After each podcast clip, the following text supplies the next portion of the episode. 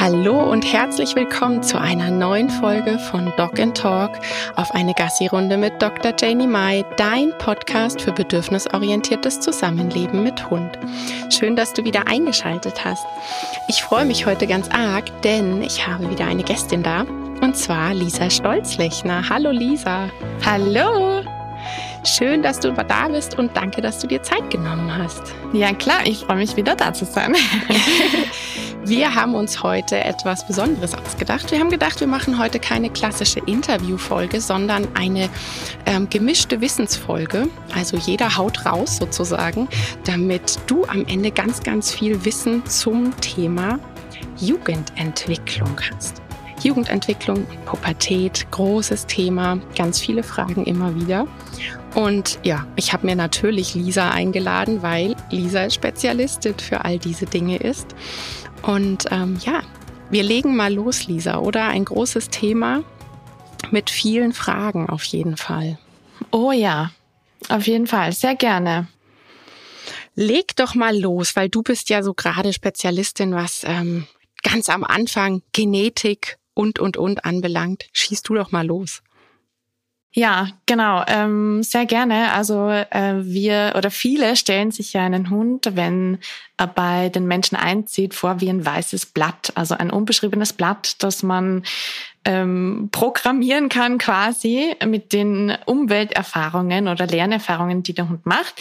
Das ist zum Teil auch richtig. Zum anderen Teil ist, sind die Welpen halt einfach kein unbeschriebenes Blatt, sondern nehmen schon ganz, ganz viel mit, sowohl genetisch, aber auch epigenetisch, also die, ähm, die Lernerfahrungen in der ersten Zeit äh, ist be also beeinflusst ganz maßgeblich dann die ähm, Verhaltensentwicklung später oder die Ausprägung vom Verhalten später. Und ähm, ja, das Gehirn entwickelt sich schon vor der Geburt sogar und dahingehend auch schon die Persönlichkeit. Und ich weiß nicht, wie wir starten wollen. Soll ich einfach mal damit starten, welche Faktoren ähm, vorgeburtlich beeinflusst werden beim Welpen? Oder wie, wie sollen wir starten, Jenny? Ach, total. Ja, super gerne. Okay, ja, super. Ja. Also vor der Geburt, ähm, vor allem im letzten Trächtigkeitsdrittel der Mutterhündin können, wenn die Mutterhündin ähm, starken Stress oder Ängste erlebt, Stresshormone über den, die Plazenta in den Blutkreislauf der Welpen gelangen mhm. und ähm, so das Stresssystem ähm, des Welpen beeinflussen. Und ähm, man hat herausgefunden, dass Hündinnen, die eben ähm, starken Stress erlebt haben, dass die Welpen dann später eine erhöhte Wahrscheinlichkeit zu ängstlichem Verhalten zeigen. Also da wird evolutionär oder biologisch ist das auch sinnvoll, weil eine Mutterhündin, die Stress hat, die lebt in einer gefährlichen Umgebung und ähm, die Welpen sind dann überlebenstauglicher, sage ich jetzt mal, wenn sie dann auch eine erhöhte Ängstlichkeit oder einfach mhm. der Umwelt vorsichtiger begegnen. Ja. Ja, das habe ich zweimal. Und das ist auch immer das, wo ich sage, ich kann aus dem Timon, egal durch welches Training, niemals einen Muffin machen. Das ist damit immer genau gemeint, weil eben diese vorgeburtlichen Dinge nicht einfach wegzuradieren sind und eben auch nicht wegzutrainieren sind. Ähm, da als kleiner Einschub, das ist tatsächlich auch der Grund für den Weißkopf von Kenny. Und da habe ich dann später erfahren, weil ich ihm nachgefragt habe, dass ähm, dieser Hund extremer Stressi ist und wie und was und habe dann erfahren, dass die beiden Zuchthündinnen sich wirklich in Tötungsabsicht gebissen haben Ach, in der Zeit, Zeit, als die Hündin trächtig war. Und das wird wohl der Tag gewesen sein, an dem Kenny gebastelt wurde, sage ich immer. Ach oh Gott, okay. Ja, also ich, ich, ähm, es gibt ja auch zum Beispiel Züchter oder Züchterinnen, die ähm, Leihmut, ich meine, das betrifft sowohl Hunde aus dem Tierschutz, aber auch bei Hunde von ZüchterInnen, die äh, die Mutterhündin zum Beispiel als Leihhündin aufnehmen für die ähm, Geburt und für die Trächtigkeit. Und das ist dann, wenn sich die Mutterhündin nicht komplett wohlfühlt, so dieser alleine dieser Ortswechsel. Also man weiß natürlich nicht ganz genau, was jetzt starken Stress ist natürlich stark individuell auslöst, mhm. allgemein, aber so ein Umgebungswechsel können auch schon dazu führen, dass, ähm, dass da starker Stress, starker Stress ausgelöst wird bei der Mutter. Und natürlich Konflikte ähm, innerartlich oder auch mit dem Menschen natürlich auch. Also ganz klar. Ja. Ja, ja, das ist auf jeden Fall eine sehr, sehr prägende Zeit, die man oft gar nicht so auf dem Schirm hat. Und wir hatten da in der einen Folge ja auch schon drüber gesprochen, dass eben die Geschichte mit, ich suche mir diese Rasse aus und hole mir einen Welpen und dann bin ich safe. Ich hatte das auch gerade wieder auf Social Media, dass dann Leute gesagt haben, ja, aber ein Tierschutzhund mit Kindern, das ist doch viel gefährlicher als ein Rassehund vom Züchter. Definitiv nicht. Also überhaupt nicht. Ja. Ähm, ja. Ja, also das kommt wirklich sehr drauf an, wie die Zeit auch gelaufen ist. Ähm, und wir haben da ja nicht nur die, den Stress vor der Geburt, sondern es gibt dann auch noch kurz nach der Geburt ähm, mehrere Faktoren wie das mütterliche Verhalten, also die, die mütterliche Fürsorge. Da hat mhm. man auch herausgefunden, dass wenn ähm, die Mutterhündin sich gut um die Welpen kümmert, dann ähm, legt das auch gute Weichen für die, das spätere ähm, Verarbeiten von Emotionen ähm, und Verarbeiten von Stress. Und ähm, wenn die Mutterhündin die Kleinen wenig gut versorgt, dann ähm, führt das zu einer erhöhten Stressempfindlichkeit. Auch wieder total interessant, weil das sind natürlich Themen, da habe ich mich auch für interessiert bei Kindern, als ich ähm, schwanger war. Ja. Und das ist, ähm, das sind die gleichen Untersuchungen. ja, also sie stammen mhm. ursprünglich oft von den Nagetieren tatsächlich, also mhm. mhm. von Ratten und Mäusen. Und das ist Säugetier, also wir ja. sind halt alle Säugetiere, wir ich können es nicht leugnen. ja. Genau, also so wird halt einfach schon diese, dieses, äh, diese Reaktion auf Stress vorprogrammiert. Das ist die, die erste Phase. Das sind die bis zur zweiten, dritten Lebenswoche ähm, wird das ganz maßgeblich geprägt. Und man kann natürlich mhm. da auch als Mensch dann auch noch einwirken und also als ZüchterInnen, da gibt es dann dieses Superdog Project, dass man äh, versucht, das, das ähm, neuronale System auszubauen, indem man kleine, ähm, minimalen Stress den Hunden aussetzt. Ähm, aber man muss da wirklich ein gutes Mittel finden, dass es nicht zu viel ist. Also sowohl mhm. zu viel als auch zu wenig ist problematisch das individuelle richtige Maß, gell? wie man immer ja, so schön genau. sagt. Absolut. Ja, wie, wie sieht es dann aus? Ähm, wann, wann ist denn so das erste Mal, dass so eine Entwicklungsphase ist oder auch ähm, so eine Spooky-Phase, so eine Angstphase, wo es anfängt, dass die Leute dann immer viele Fragen haben, weil läuft da noch alles richtig? Was ist auf einmal mit meinem Hund los? Was ja. kannst du da sagen? Also äh, wir spulen ein bisschen vor. Also die erste kleine Spooky-Phase ist tatsächlich mit fünf Wochen und da startet dann auch ähm, die Furcht Reaktion, also die ersten Furchtreaktionen. Und ähm, das hat den Grund, dass das System auf den Sympathikus äh, umschlägt. Also davor, es gibt ja zwei Stresssysteme. Das eine, das ist eher auf Fight- und Flight-Modus schaltet, also den, den Körper vorbereitet für äh, Schreck, Reaktion oder für eine mhm. Reaktion und der Parasympathikus eher für die Entspannung und die Ruhe da ist äh, oder die Ruhe reguliert äh, und ab der fünften Woche übernimmt der Sympathikus quasi die die Herrschaft und da fängt es an, dass die die Hunde anfangen zu reagieren auf Reize und ähm, emotional. Und das setzt sich dann fort bis zu, also ich spreche jetzt einfach mal ab der achten Woche, weil das ist die Zeit, ähm, wo der Welpe dann bei den Leuten einzieht, äh, je nachdem, also zwischen der achten und der meistens der neunten oder zehnten oder zwölften Woche. Und das ist auch schon die erste ähm, Angstphase, die sehr nachhaltig das, das Verhalten ähm, des restlichen Lebens auch beeinflussen kann. Also da sollte man unbedingt vermeiden, äh, dass es traumatische Erlebnisse gibt während dieser Zeit. Ähm, es kann aber bei manchen Hunden auch sein, dass man die gar nicht bemerkt. Also das ist ähm, auch sehr, sehr unterschiedlich.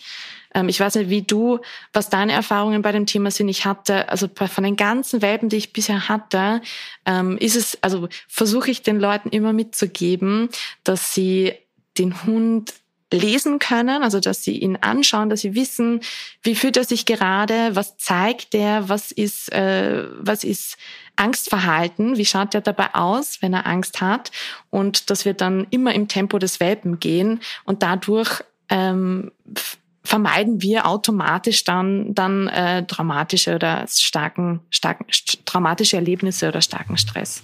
Ja, also ich gebe auf jeden Fall auch immer schon mit, wenn ich Anfragen habe zum Welpentraining, bitte bleibt erstmal ein, zwei Wochen zu Hause, handhabt das wie wirklich ein Wochenbett, wenn ähm, man gerade eine Geburt hatte und eben nicht mit Besuch und zu den Nachbarn und alle Kinder, alle Nachbarskinder und das ganze Dorf kommt vorbei und sagt Hallo, sondern wirklich erstmal ganz viel Ruhe und auf gar keinen Fall irgendwie nach zwei Tagen mal eine klassische Welpengruppen-Hundeschulstunde besuchen, ähm, sondern wirklich wirklich da, sich ein, zwei Wochen Zeit zu nehmen und wer hat, nur im Garten zu bleiben und nur zu Hause zu sein, weil ja schon alleine das ganze Haus oder die ganze Wohnung, alle Räume, alles Neue, alles kennenlernen, das ist ja fürs System einfach schon richtig krass. Da braucht es dann nicht noch zusätzlich irgendetwas.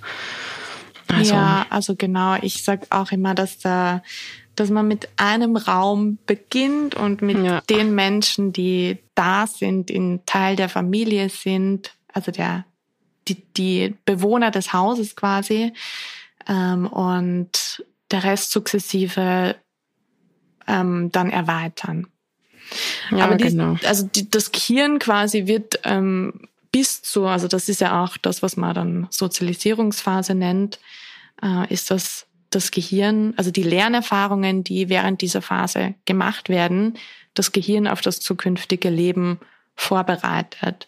Und es ist ja auch so, je nachdem, wo man halt lebt, also beim, in meinem Umkreis in der Wien, in Wien, das ist eine Großstadt, ähm, da gibt's oft, wenn man den Hund oder den Welpen bekommt mit acht, neun Wochen ähm, und die Wiese, also da, wo er Pipi und Kacki machen soll, ist outdoor und äh, also draußen irgendwo und da sind automatisch dann, auch wenn das im ruhigen Innenhof ist, sind dann schon die Verkehrsgeräusche und so weiter. Genau.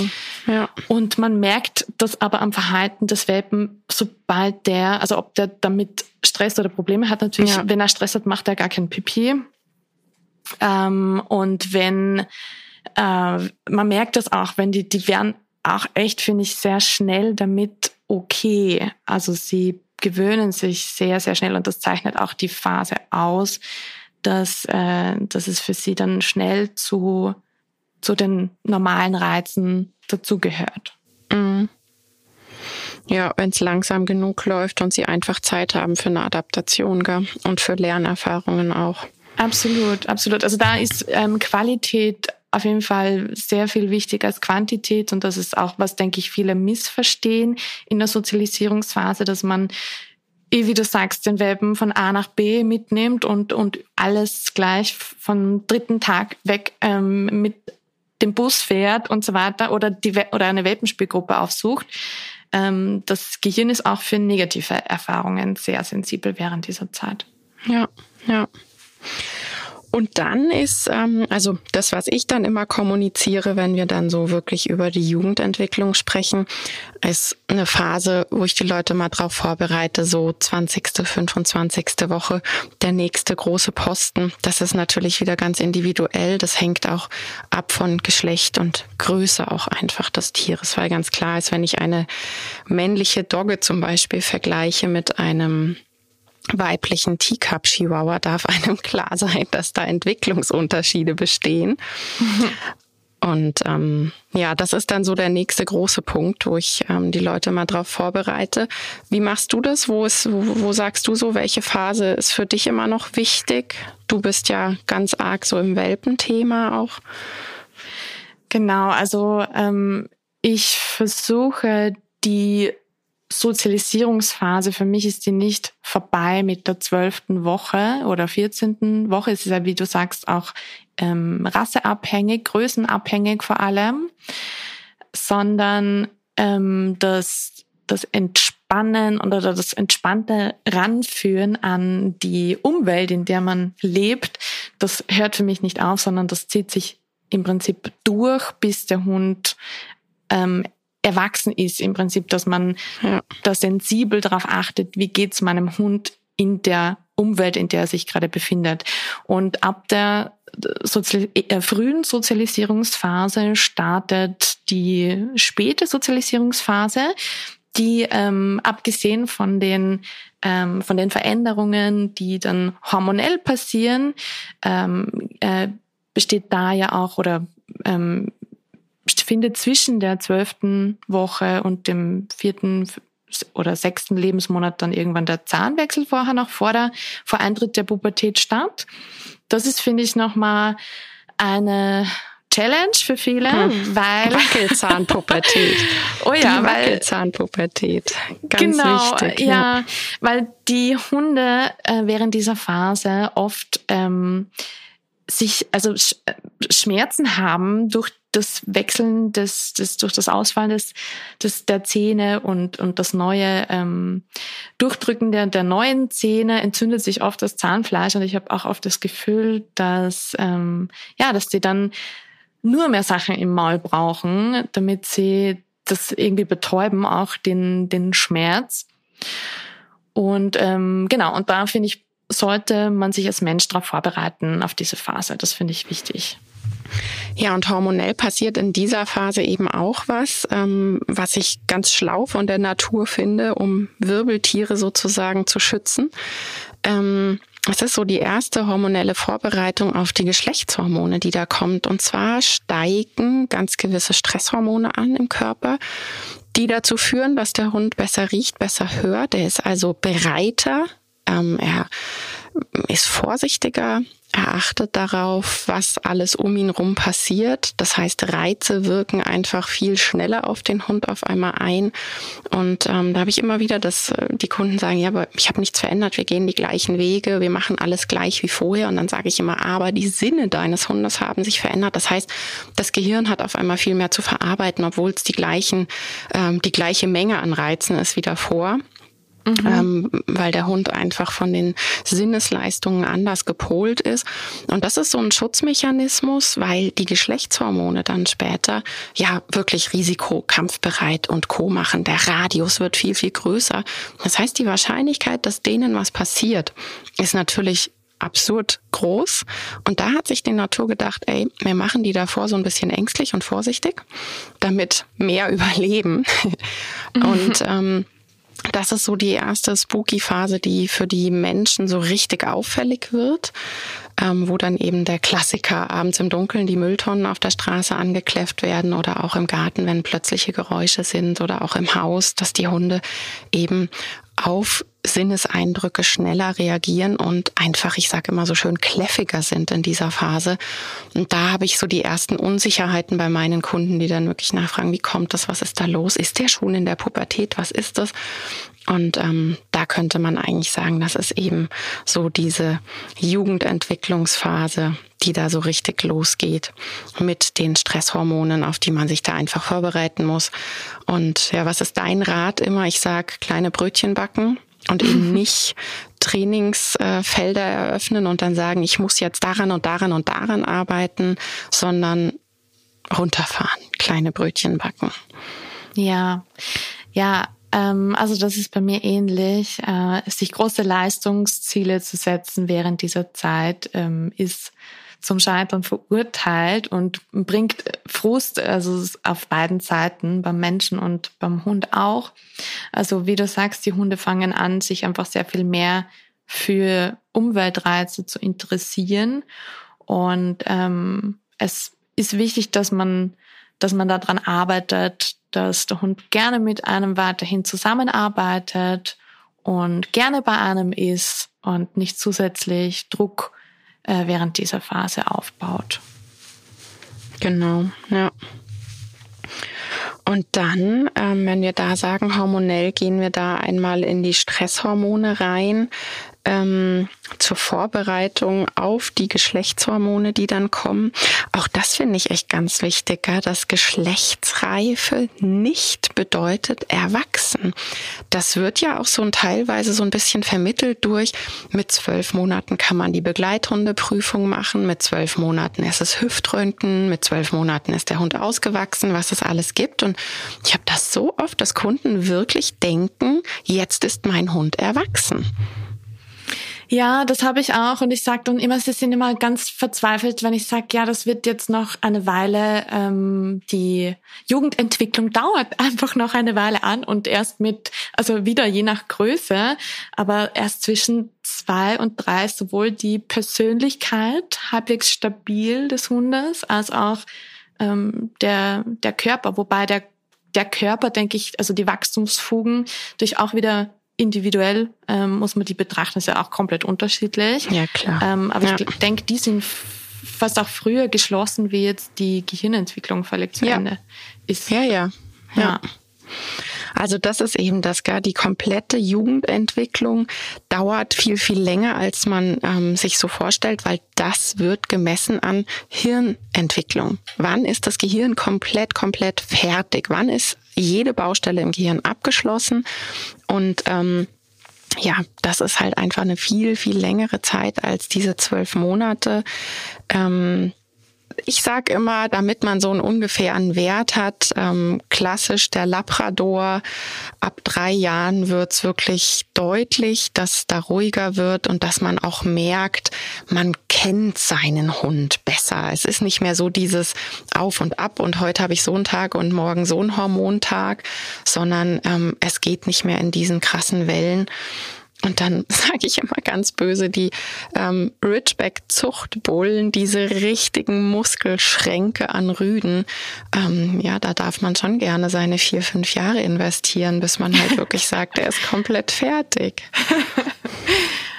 Ja, ja, also ich finde auch, dass, dass, dass man da sehr viel Zeit ähm, den Hunden geben darf. Also was, was ähm, verschiedenste Dinge betrifft. Oft äh, sind wir Menschen da sehr, sehr ungeduldig und auch dann sehr schockiert. Also gerade die Entwicklung von aggressivem Verhalten ähm, entwickelt sich also ähm, in der Regel auch während dieser Phase. Gerade Testosteron ist auch ähm, aggressionsfördernd und ähm, ich erlebe da ganz oft, dass die Hunde sich sehr stark entwickeln, sehr stark schwanken auch in ihrem Verhalten. Ähm, und die Menschen dann völlig schockiert sind, wenn der Hund äh, plötzlich einen fremden Menschen anbellt oder einen bekannten Hund anknurrt, den er zuvor nie angeknurrt hat.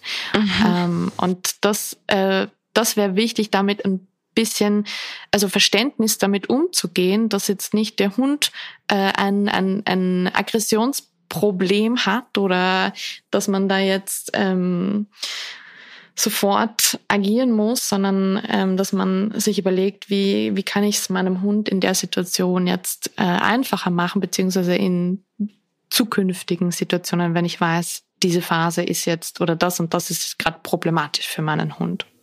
Ja, ja, absolut. Weil gerade so dieser Eintritt ins Erwachsenwerden, ich habe da immer so dieses Beispiel im Kopf, ähm, wenn man eben jugendlich ist, hey, da geht man auf Partys, wo man keinen kennt, das wird schon lustig. Und wenn man dann erwachsen ist und sich denkt, Mensch, da kenne ich niemanden, ah, dann ist zu Hause am Sofa auch nett. Und das, ähm, finde ich, kann man immer so ein bisschen vergleichen, wenn dann die Kunden ähm, eben fragen, hey, irgendwas stimmt nicht, der knurrt da auf einmal andere Hunde an, das hat er noch nie gemacht. Der will auf einmal gar nicht mehr mit jedem spielen und dann sage ich immer, bitte einmal Perspektivwechsel machen. Wie ist denn das so bei dir mit dem Unterschied Erwachsen und ähm, ja in der Jugend? Also meine Partygänge haben sich verändert, so viel kann ich sagen.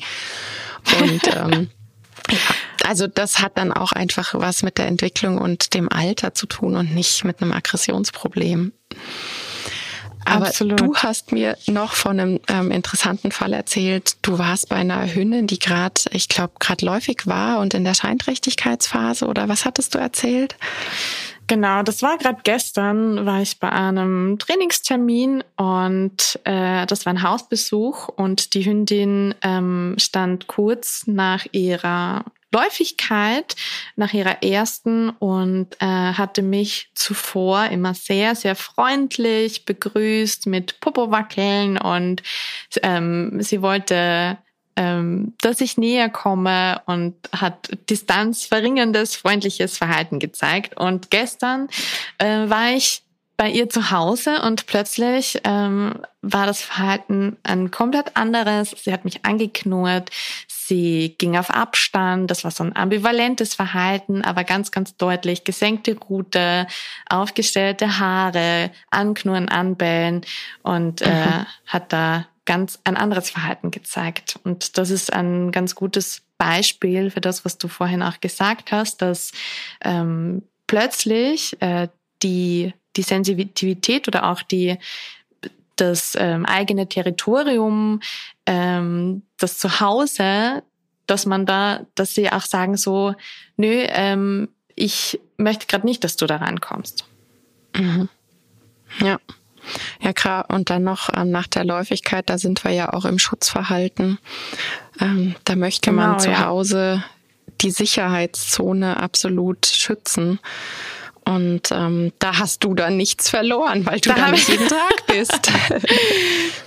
Genau, da habe ich nichts verloren. Äh, wir hatten dann ähm, wieder unser, das, was sie schon kennt, also ein paar Übungen gemacht und das war dann innerhalb von äh, wenigen Minuten danach wieder völlig entspannt. Mhm. Äh, nur ist der Umgang, also ich, ich bekam dann ganz ähm, schockierte Fragen, so, oh mein Gott, mein Hund, und das auch in der parallel auch in der mit mit Hundebegegnungen war genau das gleiche Bild also bei Hunden die die Hündin schon gut kannte also das war direkt in der Umgebung in der Stadt ähm, da begegnen sich immer wieder die gleichen Hunde und äh, sie hat auch erzählt, ja, Hundebegegnungen, das ist das Gleiche. Also sie sogar, wenn eine ähm, Straße dazwischen liegt, fängt sie dann an, äh, hinzuknurren, hinzubellen und ähm, mhm. möchte auch eher die Distanz erhöhen. Und das war vorher, vorher nicht so. Mhm. Und was ist da dein Rat dann immer, weil die Menschen, ähm, die zugehörigen Menschen dann ja ganz oft das Bedürfnis haben, oh Gott, ich muss jetzt Hundebegegnungen üben, ähm, da muss was gemacht werden. Wie ist da dein Rat? Ja, also ähm, wenn man in einer, also ich wohne in Wien, in einer Stadt, da gibt's, da kann man nicht so viele, wenn man kein Auto hat, äh, nicht wirklich wahnsinnig groß ausweichen oder Hundebegegnungen komplett vermeiden. Ähm, ich versuche dann tatsächlich ähm, den Menschen mitzugeben, welche Möglichkeiten es gibt, dass man diese Begegnung für seinen Hund so angenehm wie möglich gestaltet, dass man da dran vorbeikommt und der Hund weiß, okay, ähm, ich muss da jetzt nicht hin, äh, sondern ich kann an den guten Bogen gehen, ich kann auf Abstand bleiben, kann mir das anschauen. Der andere Hund stellt für mich keine Gefahr dar und äh, kann dann auch, also ich knüpfe dann auch gerne an, an kleinere Übungen an, die wir schon im Welpenalter gemacht haben und äh, die hilf, helfen dann während dieser Phase total. Also was mhm. ich nicht empfehle, ist, dass man dann in eine Hundezone geht oder dass man auf Konfrontation geht ähm, und das ignoriert, dass, dass der Hund in dem Moment eigentlich nicht keinen Kontakt möchte und dass man das Gegenteil davon macht. Also das ist dann eher kontraproduktiv. Ja, und gleichzeitig noch das positive Fass füllen, oder? Also das ist so das, ja, genau. was ich dann immer. Genau, darüber haben wir auch schon geredet. Was ist das positive Fass, Jenny? also ich ähm, stelle mir immer so vor, man kann, egal welches Zeitfenster, wir können sagen, wir schauen mal auf eine Woche und füllen dann negative Erlebnisse in eine, ähm, in ein Gefäß und füllen positive Erlebnisse in das andere Gefäß. Und wenn ich das positive Gefäß bis zum Rand gefüllt habe, dann können da drei, vier, fünf negative Erlebnisse ins Gefäß purzeln, ohne dass gleich die Welt zusammenbricht. Aber wenn ich im positiven Gefäß gar nichts habe, dann ist natürlich ein oder zwei schlechte negative er äh, Erlebnisse schon richtig ein Gewicht. Das heißt, da kann man sich wirklich so ein bisschen mathematisch vorstellen. Ähm, ich sehe zu, dass ich ein riesiges Fundament aus positiven Erlebnissen schaffe, weil diese 100-Prozent-Quote, auch das habe ich ganz oft momentan im Gefühl, dass man Hundetraining und ähm, ich möchte das und das erreichen, dass da so eine Perfektion angelegt wird mit 100 Prozent. Das können wir nicht schaffen. Und ich finde es dann immer so schade, wenn sich über negative ähm, Hundebegegnungen so extrem aufgeregt wird. Ähm, ich verstehe das, die sind blöd, die werfen einem im Training vielleicht auch zurück. Aber das, was ich in der Hand habe, nämlich positive Gegenerlebnisse zu schaffen, das positive Gefäß zu füllen, meinen Hund mit seinen besten Kumpels zu verabreden, den Hund wirklich gesichert, lasst sie im Hausflur oder in der Küche gemeinsam spielen, da kann kein Fremder dazukommen. Das ist ein positives Erlebnis, das ist ein positives Sozialerlebnis. Und ähm, wenn ich da zusehe, das, was ich in der Hand habe, das mache ich, da gehe ich hin. Und dann braucht es auch keine 100 Prozent haben. Ja, das sehe ich ganz genauso. Ähm, das ist eine sehr nette Beschreibung. Äh, ich mache das tatsächlich ein bisschen mathematisch. Bei mir ist es immer die 80-20-Regel, mhm. Ähm, die in der Regel gut funktioniert. Aber da muss man natürlich auch schauen, wie ist das Individuum äh, gestrickt. Ähm, kann auch sein, dass es ein 90-10 sein muss. Aber es gibt natürlich immer diese kleinen Prozent, diese Zufälle, diese blöden, wo unangeleint ein Hund ähm, an einem Ort auf einen zurast, äh, wo man noch nie einen anderen Hund gesehen hat, zum Beispiel. Ähm, das können wir dann in dem Moment nicht immer verhindern, aber da, mhm. was du sagst, dass das Wichtigste ist da äh, ein Gegengewicht, ein ganz, ganz starkes, während dieser unsicheren Phase ein ganz, ganz starkes Gegengewicht zu schaffen aus schönen Erlebnissen, aus ähm, einer Kommunik guten Kommunikation mit anderen Hunden. Ja, ja, und bei mir ähm, in der Einöde irgendwo am, am ähm, richtig am Land lebend ist dann natürlich immer der Rat, dass ich zu den Leuten sage, Mensch, fahr doch zum Wald und geht ganz viel da spazieren, wo ihr zwei einfach Spaß miteinander habt und die Natur genießt und euch genießt und macht es euch richtig bequem, langsam. Da geht dann mein Rat wieder auch viel in die stationären Spaziergänge, in die strukturierten Spaziergänge, dass die Hunde Sicherheit, Vorhersehbarkeiten haben und ähm, gleichzeitig eben dieses verabrede dich mit Kumpels im Garten oder in der eigenen Wohnung im Haus. Ähm, und dass man halt wirklich ansonsten Abstand aufbaut und negative Kontakte meidet. Also definitiv nicht Nähe Hundewiese. Und hier bei uns gibt's ganz klar Gebiete, wo man weiß, da laufen frei, da laufen die Hunde frei, sogar quer über den Parkplatz. Und das sind so Gebiete, wo ich dann immer sage, meiden. Und klar, das ist bei uns dann im Land ein ganz anderes Thema als bei euch in der Großstadt, das ist klar. Ja, ja, genau. Also da ähm, das Glück ist in der Stadt, dass die meisten, die allermeisten Hunde an der Leine laufen und die, die nicht an der Leine laufen, die, also dürfen sie, also bei uns ist entweder Leinen- oder Maulkorbpflicht in der Stadt. Mhm. Die sind, die laufen direkt neben dem Menschen. Also es gibt wirklich kaum, ähm, es gibt fast gar keine Hunde, also die sind ja, die leben auch nicht lange, die jetzt äh, nicht ähm, bei den Menschen bleiben und ohne Leine mhm. laufen. Ja. Ähm, deswegen ist das ein ganz guter Punkt, da man äh, in der Stadt, also bei uns eben weiß, okay, die, die Hunde sind an der, an der Leine und da haben wir Spielraum. Also da können wir ja, die Straßenseite super. wechseln. Man kann auch den, mit den Leuten reden. Ähm, mit vielen kann man dann doch sagen, stopp, bitte nicht herkommen oder nicht näher kommen. Und ähm, das funktioniert dann auch. Ja. Was ich noch wichtig finde, dass wir vielleicht mal ganz kurz Begrifflichkeiten definieren, ähm, weil ganz viele Hundemenschen reden einfach von der Pubertät und denken dann, ja, so Pubertät ist dann und dann fertig. Ähm, Pubertät ist ja eigentlich, wenn die Geschlechtsreife eben abgeschlossen ist. Und so dieses ganze Riesending, über das wir gerade gesprochen haben, ist eben die Jugendentwicklung oder auch auf Schlau die Adoleszenz. Mhm. Und ähm, ja, ich glaube, da gibt's auch ganz oft so Definitionsproblemchen. Wie ist es bei deinen Kunden? ist, ist gern Pubertät, wird, wird ja, gesagt. Ja, oder? das ist Pubertät. Alles, alles ist Pubertät. oder was ich auch ganz schlimm finde, Pflegeljahre oder die Pflegelzeit. Ich finde immer das Etikettieren von Hunden ganz fürchterlich. Also generell. Ach Gott, okay, das höre ich, das höre ich ja. gar nicht. Also muss ich sagen. Echt? Ja. Oh, doch. Doch, doch. Also so diese Pflegezeit, oh, der ist jetzt so ein Pflegel, das höre ich schon noch öfter bei uns hier am Land. Oje, definitiv. Oje. Ja. Ja, also das ist halt, das ist schon äh, krass, weil das impliziert ja dann auch, dass man sagt, ah, jetzt muss ich da durchgreifen mit harter Hand und, ja, genau. Äh, und ja, ja, genau. Diese, diesen, diesen, diesen Spaß, den sie sich treiben, das muss ich ihnen austreiben. Also das impliziert ja irgendwie so diesen Umgang ein bisschen. Ja, du sagst es genau. Das ist der Grund, warum ich Etikettieren immer nicht gut finde. Da ist dann besser, man nennt all das einfach Pubertät. Das ist dann auch gut.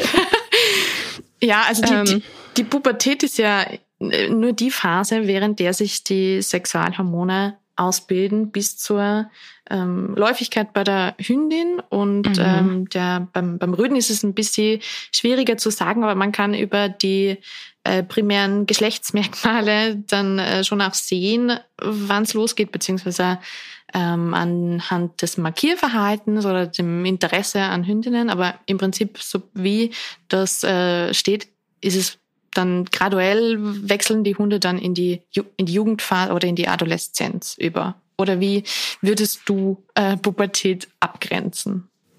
Ja, ja, so, so ist es tatsächlich, so ist die Abgrenzung. Ähm, ich sage dann immer, damit man so ein bisschen besser versteht, dieses Umgangssprachliche. Umgangssprachliche meinst du jetzt Pubertät? So, so probiere ich das dann immer meinen Kunden ein bisschen zu erklären. Genau, aber ansonsten ist es genau wie du es gesagt hast. Einfach, sobald die Geschlechtsreife abgeschlossen ist, ist die Pubertät vorbei. Ja, und dann ist halt der Hund nicht äh, erwachsen. Nein. ich glaube, das ist die, die Message, ja. die wir quasi rüberbringen möchten. So, Unbedingt. Dann, ja, dann ist gerade dieses, dieses, ähm, dieses, diese Gehirnumstrukturierung, die ist ja nicht, die dauert ja nicht nur zwei Wochen, die startet ja im Prinzip ähm, schon beim Welpen, ähm, also diese Myelinisierung der Nervenzellen. Das ist dann mit der achten Woche größtenteils abgeschlossen, aber das passiert dann weiterhin einfach ein bisschen langsamer. Also Myelinisierung nur zur Erklärung ist ähm, quasi die die Isolierung der Nervenzelle, ähm, damit Weiterleitungen schneller ähm, vonstatten gehen. Also das äh, merkt man oft bei den Pubertären, finde ich, also jetzt sage ich auch pubertär umgangssprachlich, also bei den, bei den juvenilen Hunden, dass die sehr tollpatschig sind und sehr schlaksig unterwegs. Ähm, mhm. Und äh, man merkt, wenn die, wenn die an, an, an Schnelligkeit, an, an Reaktionsschnelligkeit und Sicherheit bekommen, körperlich, dass das was mit der Myelinisierung zu tun hat, dass die von die, ähm, die, die Reiz Reaktion vom Gehirn zu den Muskeln einfach sehr glatt und sehr schnell funktioniert. Und das braucht einfach sehr lange, bis das komplett abgeschlossen ist. Und ich glaube, dass ja. es auch über, dass es dann übers Alter hin auch immer noch ähm, Veränderungen gibt. Ja klar, das Gehirn, das ist eben auch ganz wichtig. Ähm, das Gehirn ist ja unter ständigem Wechsel. Man, wie sagt man so schön, dein Gehirn von gestern ist nicht das Gehirn von heute. Mhm. Aber ähm, so grundsätzlich, ich muss gerade ein bisschen grinsen, weil ähm, ich weiß nicht, ob das so in der Hütehund-Szene ist. Björn Tigges zum Beispiel sagt das auch immer ähm, über seine Hündin. Da haben sich jetzt gerade wieder zwei Drähte im Gehirn äh, berührt.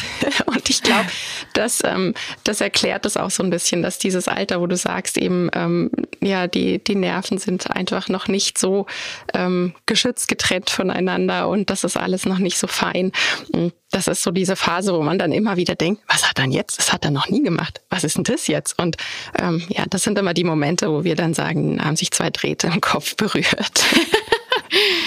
ja, das ist schön, schön äh, bildlich dargestellt. genau. Ähm, ja, also wenn man jetzt mal so grundsätzlich zusammenfassen würde, was, ähm, was so für die Hundeeltern ganz wichtig ist. Also ich denke zum einen, dass nochmal klar ist, dass eben vor den Geschlechtshormonen, dass es ganz wichtig ist, dazugehört, von der Natur gewollt, dass es einen Anstieg der Stresshormone gibt und ähm, dass dieser Anstieg spürbar ist in Ängstlichkeit, Rastlosigkeit, öfter erregt sein und dann kommt wieder der Satz, Erregung macht Kiefer. Das heißt, da kommen dann auf einmal wieder solche Sachen zutage wie ähm, der hüpft an mir hoch und äh, schnappt in den Jackenärmel und solche Sachen, was er doch schon gar nicht mehr gemacht hat und das lief doch schon viel besser. Das heißt, man ist, äh, der Hund ist einfach wieder schneller erregt, weil einfach die Reize so auf ihn einprasseln.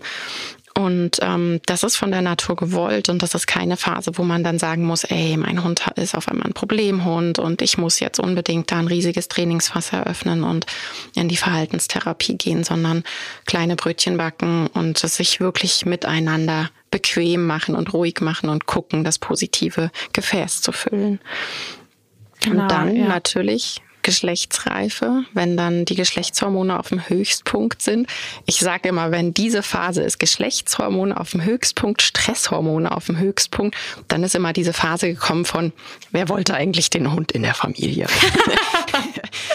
ähm, ja, also da wird's dann schon mal anstrengend bei manchen Hunden. Das muss man einfach ganz klar sagen. Ja, ja, das muss man wirklich sagen, ja.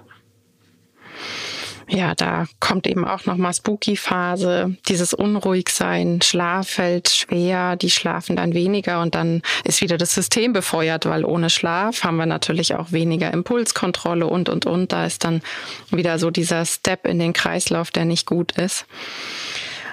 Und worauf ich meine Kundschaft immer noch vorbereite, ist ähm, die Phase kurz vor der Geschlechtsreife wenn noch mal so ganz viel Bindungskleber da ist, so ähm, ja, ich erkläre ja gerne so in Bildern, dass man sich's vorstellen kann. Das heißt, wenn man den nächsten Schritt geht, so in diese ähm, Selbstständigkeit, ja, Abnabelung, ich bin alleine genug und die Welt und ich, wir reichen uns und da ist davor nochmal ganz wichtig, dass man sich rückversichert. Ist das mit der Bindung auch sicher bei meinen Hundeeltern und ist da jemand für mich? Und diese Rückversicherung spürt man dann eben auch ganz arg, in dem kann auf einmal viel, viel schlechter alleine bleiben. Also das ist auch eine Phase, die wirklich dazu gehört und völlig normal ist. Ähm, und da finde ich wichtig zu sensibilisieren, dass ähm, man dann nicht sagt, boah, das lief schon, da muss ich jetzt einfach weiter dran gehen, weil man liest und hört es immer noch. Man darf nicht zurückkommen, wenn der Hund jault oder bellt. Ähm, und mhm.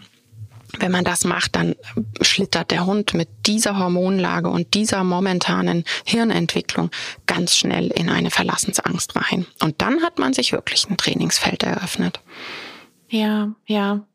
Also man muss den, also man sollte einfach sehr, sehr genau beobachten, wie geht's dem Hund und wie verhält er sich im Vergleich zu vor äh, gestern oder vor, vor einer Woche, je nachdem. Also das schwankt ja teilweise wirklich auch täglich. Mhm. Ähm, Stündlich. je nach Hund. Ja. Also ich weiß, ich hatte so Spaziergänge mit Kenny, wo ich dann auch dachte, ja, welche Drähte haben sich gerade wieder berührt?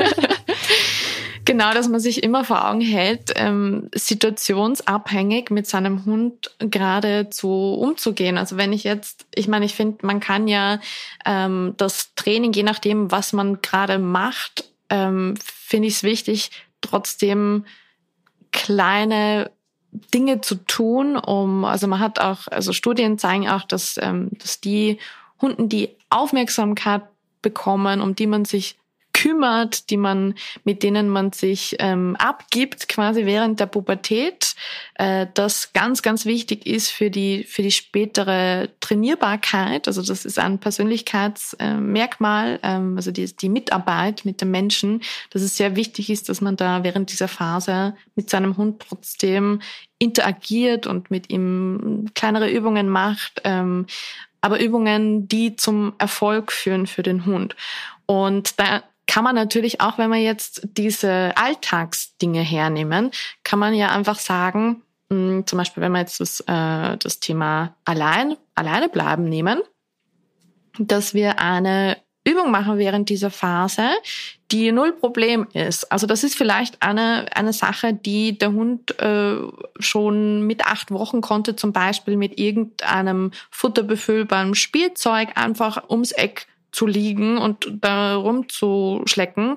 Aber das, da haben wir dann ein bisschen Distanz und ähm, die, das, die hormonelle Stabilität ist gegeben. Also die emotionale Stabilität. Der Hund fühlt sich wohl, der fühlt sich nicht verlassen, sondern der, dem geht's gut und wir haben trotzdem, der Hund liegt nicht einen Millimeter neben dem Menschen den ganzen Tag.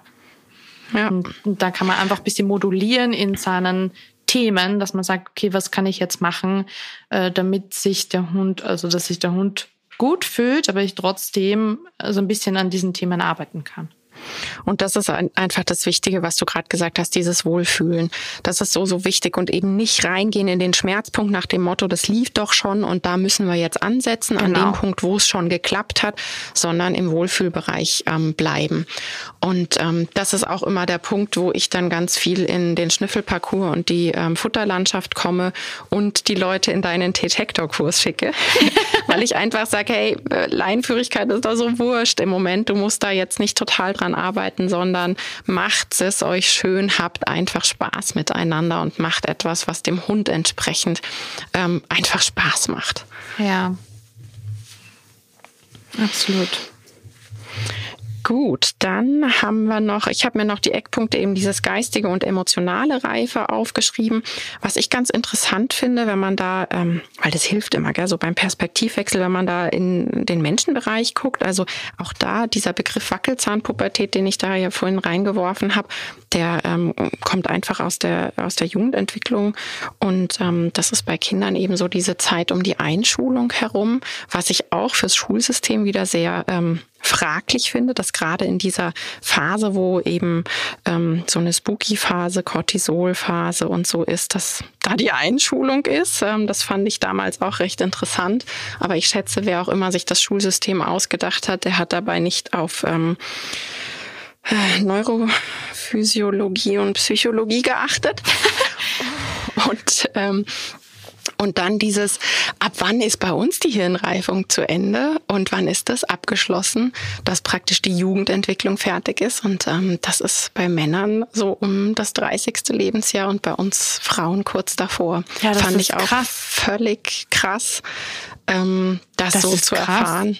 Ja, ja, ja aber weil man hat so ja, man hat diese körperliche Reife im Kopf und das, also Zumindest genau. ähm, da, also mein, mein Wissensstand, was das betrifft, was den Menschen betrifft, äh, ist tatsächlich, also vor oder vor zehn Jahren waren es noch 21, 22, das Alter, dass man körperlich fertig war.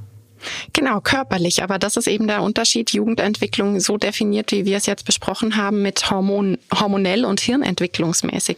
Kann natürlich auch sein, dass sich die Zahlen mittlerweile verändert haben. Ähm, ich habe das nicht dauernd nachgelesen. Wie gesagt, da hatte ich mich voll reingefuchst, als ich ein Kind bekommen habe, weil ähm, ja, dann fängt man an, sich für sowas so richtig zu interessieren. Klar.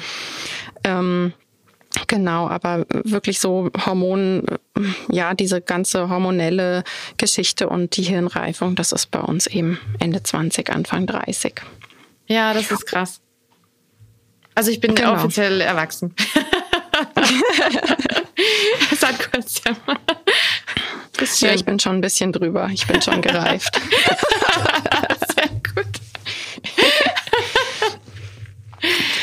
Genau, ja, ich, ähm, ich hoffe, dass das so, ein, so einen Einblick gegeben hat, eben Pubertät, Jugendentwicklung, ähm, wie sieht's mit den harten Fakten, die dann aber eben doch keine harten Fakten sind, weil unterm Strich bleibt's extrem individuell, weil Körpergröße, Geschlecht äh, und, und, und, und Erfahrungen, du hattest jetzt reingebracht, die vorgeburtlichen Erfahrungen finde ich super spannend, extrem wichtig, dass man sich das eben auch nochmal klar macht. Haben wir was vergessen, was du wichtig findest? Hast du auf deinem Zettel noch was stehen? Mm. Nö, ich habe ich hab was, äh, was vielleicht noch ganz interessant ist, ist, dass ähm, vor allem auch, also das komplette Gehirn umstrukturiert wird, aber auch der präfrontale Kortex, also der ähm, Stirnlappen, wie man ihn nennt, dass der zuständig ist für ähm, die Situationsbewertung, für die Risikoabschätzung und Impulskontrolle. Und das ist ähm, vielleicht was, was ja auch so diese Phase ähm, auszeichnet, also im Verhalten der, der Hunde, dass man sich dem bewusst ist, dass das mit der Umstrukturierung des Gehirns zusammenhängt. Und das fand ich noch sehr interessant, ähm, weil das auch wir auch von unserer eigenen Zeit kennen, äh, dass man einfach so Gemütsschwankungen hat und genervt mhm. ist schnell ähm, genau, das fand ich noch interessant. Das ist einfach bei dem Hund, bei den Hunden eins zu eins das, das ähnlich. Also die fühlen das ja ähnlich. Ja, total.